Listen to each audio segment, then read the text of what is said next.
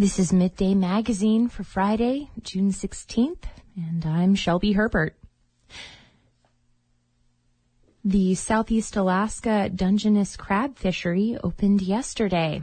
Roughly a quarter of the fleet is skipping the season altogether. That's partly because many of them are expecting low prices. KFSK's Hannah Flor has the story. Two days before crabbing started, Petersburg fisherman Paul Manish was in the cabin of his boat, the Heineke, speculating on crabbing prices. Sounds like prices aren't going to be as low as uh, we were quoted uh, three weeks ago. Now it sounds, and it's just rumors, but the, the prices will be for Dungeness will be north of two dollars, which isn't a good price, but better than three weeks ago. The public won't know how much processors are paying for Dungeness crab until fishermen start offloading their catch and word gets around. But most crabbers assume it'll be lower than last year's starting price of $2.60 a pound. Kevin Tim is the fleet manager at OBI Seafoods in Petersburg. He says the problem is that there's still a lot of Dungeness crab left over from last year. He says it's expensive and customers just aren't buying it. There's not a huge demand for it. Yeah. It's all about demand. And with the economy and recession, people aren't buying crab. Greg Smith is the communication director of the Alaska Seafood Marketing Institute. He says that while the Institute doesn't track prices, he has noticed the same thing. We believe the impacts of inflation are moving people away from, from that species, from that category, and as a result, is hurting demand. The Institute doesn't have any specific information on last year's leftover Dungy inventory, but they do know that snow crab inventory is higher than usual. The fisheries do kind of, they will kind of trend together, so we can kind of make some assumptions that um, with snow crab having a higher inventory, that Dungeness also probably has higher inventories as well. One way that crabbers make up for low prices is by catching a whole lot of crab. But last year, state managers closed Southeast Dungeness summer fishery two weeks early by emergency order because of low harvest numbers. Joe Stratman is a regional shellfish biologist for Fish and Game. He says that unlike many fisheries, last year's numbers are not any indication of potential stocks for the summer fishery. But no one will know those numbers until the fishery is underway. You know, we don't survey Dungeness like we do in southeast for um, uh, red and blue king crab and tanner crab. So uh, we don't have any like any stock assessment independent of the fishery. So all of our information is fishery dependent. Fish and Game collects data on Dungeness stocks when processors buy crab, so the department will know what to expect in terms of numbers at roughly the same time the fishermen do. Petersburg fisherman Paul Manish feels good about this year's potential harvest. He says the low crab price didn't factor into his decision to participate this year. He's heard that there were a lot of soft shells during last fall's Dungy opener. Soft shells mean the crab aren't mature enough to be caught and sold, but they're a promising sign for future harvests. Hoping we can make up for it in volume this year. So, but yeah, it, it has definitely taken the wind out of your sails, you know, when you hear those prices and your enthusiasm drops, but I was going to do it anyways. This summer, the Southeast Dungeness fishery opened with only 146 permit holders registered for the season. Last summer opened with nearly 200 permit holders. That means roughly one quarter of the crabbing fleet decided to focus on other fisheries or stay home and work other jobs. Mike Wiegand is one of them. He owns the crab skiff The Deli. Wiegand does have another job, which means he can be pretty relaxed about his fishing decisions even if it's not the best year, I still have my other job I can kind of fall back on. So if it's bad, then we'll just try and have as much fun as possible, I guess. we'll just let the gear soak and, and play. One thing is for sure fishermen are tight lipped. So now that the crabbing has started, they won't be sharing their Dungy numbers. That information will be available once the Alaska Department of Fish and Game evaluates data from the first week of crabbing. Reporting in Petersburg, I'm Hannah Flor. KFSK listeners might recognize the voice you just heard. It's Hannah Flor. You'll know her from programs like The Common Good and Voices of Sitka Kwan. Hannah has raised money for the station since 2021 as our development director, but as a longtime public radio listener, her heart lies in community journalism.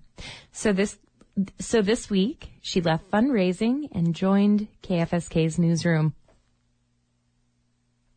Reporting in small communities is often such an act of community building and of trust building. And I, I really love to see that trust, you know, when you're telling a story about one person and then it really helps further the understanding of that person and their role in the community among other members of the community. I just, I love the way that the news plays such an outsized role in the lives of community members in small towns. My heart feels so full right now. I'm actually like getting a little misty eyed in the studio. I'm not even joking, Hannah. That was that was wonderful, and we're we're so grateful for you. I, every journalist I've met has had a really complicated journey to journalism. Hmm. Yours sounds like one of the most exciting I've heard. So I want to know what got you here. It's just so fun to be surrounded by all of these reporters who are working on sometimes very nerdy stories. That's right. Digging That's down right. Into, into all sorts of policy detail, and then also at the same time working on these stories that are about exceptional things that kids have done in the community, or covering Petersburg events and talking about ways that Petersburg is distinct. I mean, you've stewarded so many different projects just in your role as as a development director. You've worked on a podcast. You have a couple live shows every week. I mean, Yeah, I feel like it did. I feel like I have these opinions about audio. For a while, I didn't know where they came from. And then at some point, I was like, oh, it's because I've listened to way more than 10,000 hours of podcasts and radio. So Hannah, I got to point it out. You're the only KFSK employee who is born and raised Alaskan, born and raised right here in Petersburg. What was it like growing up here? Well, not only did I grow up in Petersburg, I also grew up off the grid. I didn't have a TV. I didn't have a phone for a lot of my life. Didn't have a refrigerator. I have this memory of walking around in the muskeg behind my parents' house, daydreaming about working in fashion. I was probably like a late, late teenager or something. And I had these like kind of sad little pathetic daydreams that were so small. I didn't know how to dream big. And it was fun to come back and realize that I had superseded any anything I had ever been able to imagine. And also having lived in New York City for a long time where there is no social requirement to be polite to one another.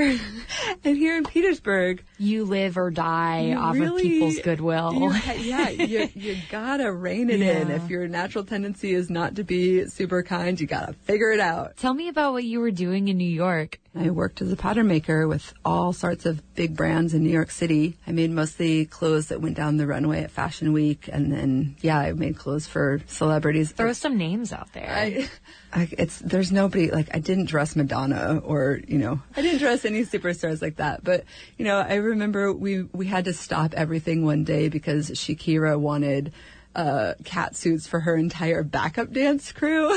so we had to like stop what we were working on and like work on cat suits. One thing I made, Solange wore it like four years later, and I was really excited to see the picture and be like, I was like, I made that thing she's wearing. One of the things I appreciate about you, Hannah, is just your fine attention to detail.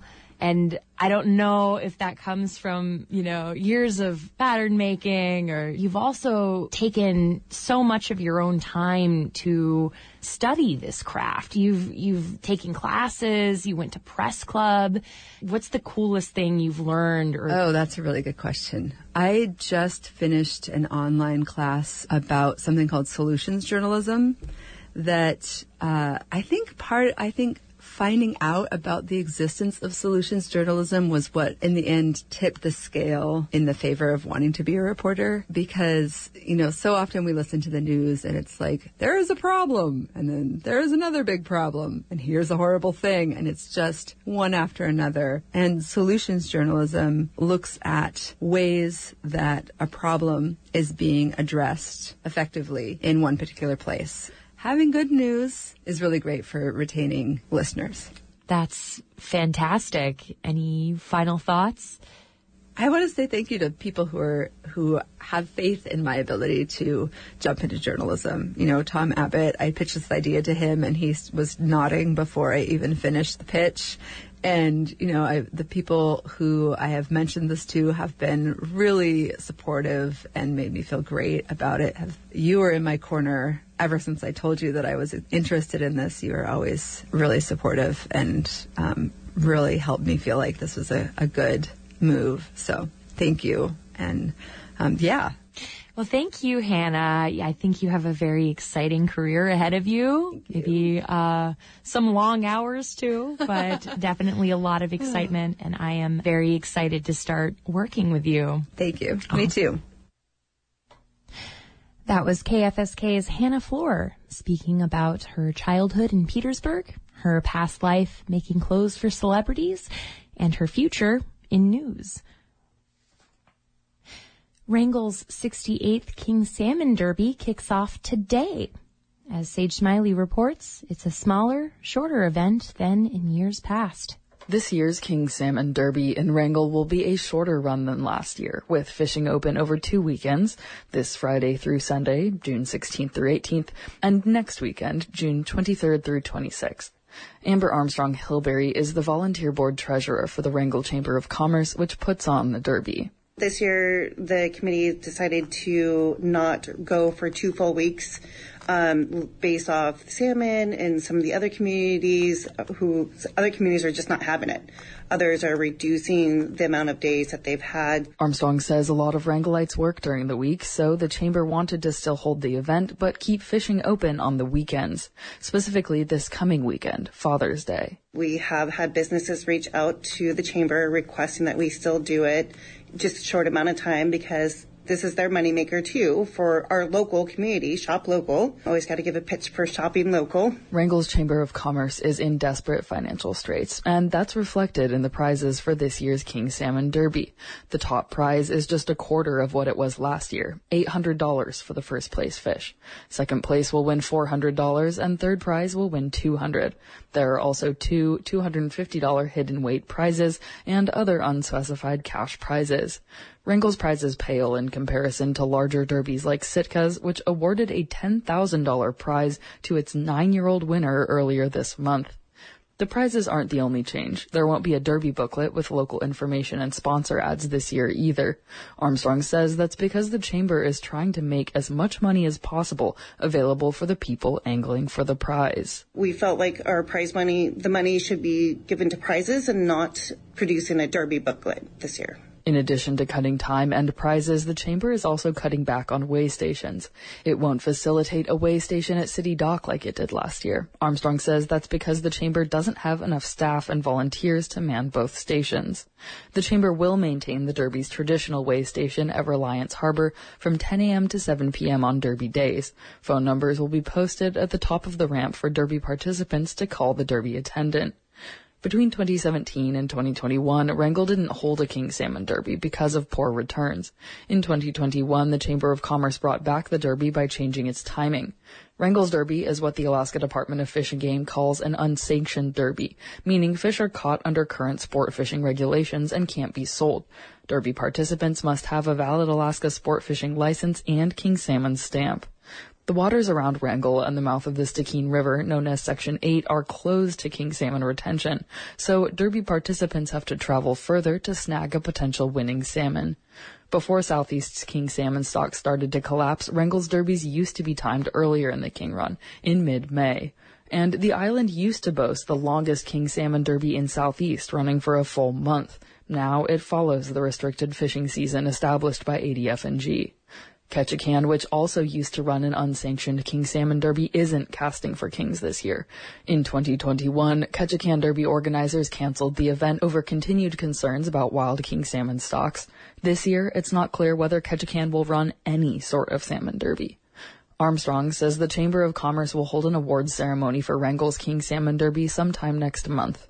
The delay is to keep the focus on the community's 4th of July celebrations and the ongoing fundraising efforts of this year's Wrangell 4th of July King candidate. In Wrangell, I'm Sage Smiley. For KFSK News, I'm Shelby Herbert.